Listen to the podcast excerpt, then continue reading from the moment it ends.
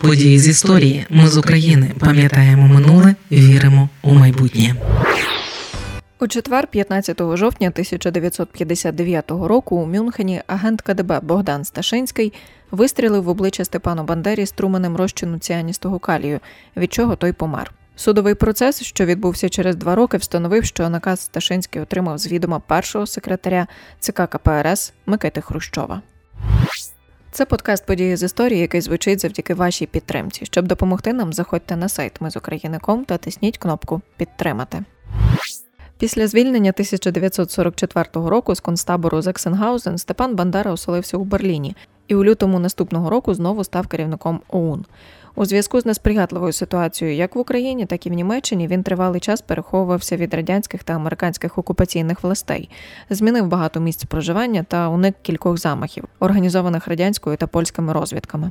На початку 50-х років Бандера оселився у Мюнхені, куди через 4 роки до нього приїхали діти та дружина, і де проживав під підсиленою охороною, яка разом із німецькою поліцією змогла запобігти ще кільком спробам замаху. Убивцю Бандери Богдана Сташинського завербували КДБ ще 19-річним хлопцем, коли той навчався у Львівському пединституті.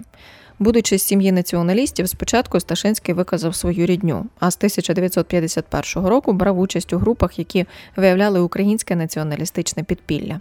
Пройшовши спецпідготовку у Києві у 1954 році, Сташинського відправили у східну Німеччину, де після вбивства у 57-му році одного з лідерів ОУН Лева Ребета отримав завдання ліквідувати Степана Бандеру. Про Бандеру у КДБ було вкрай мало інформації, крім того, що він живе у Мюнхені під псевдонімом Попель і їздить на Опелі.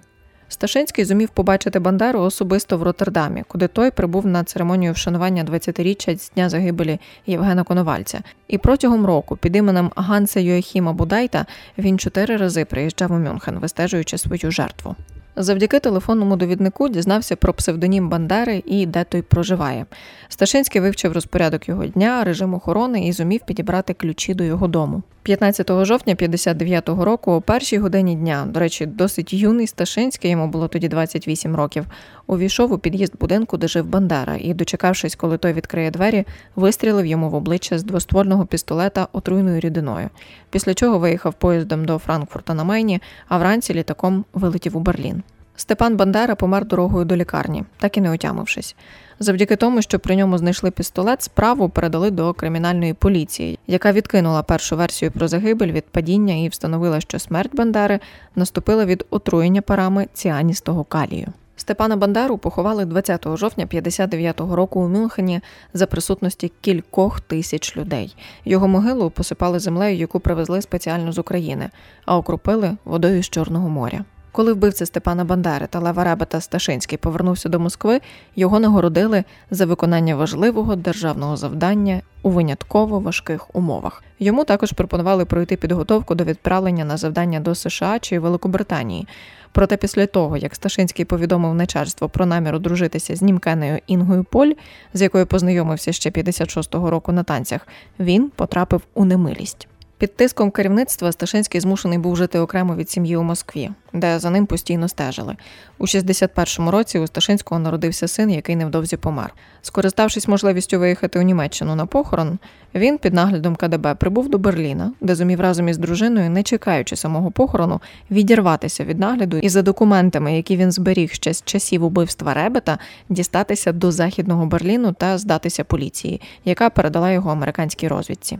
І Сташинський геніально розрахував час, бо вже наступного ранку почали будувати Берлінську стіну. Сташинський зізнався у вбивствах Лева Ребета, хоча того вважали померлим від серцевого нападу, і Степана Бандери, чому надав неспростовні докази і постав перед судом.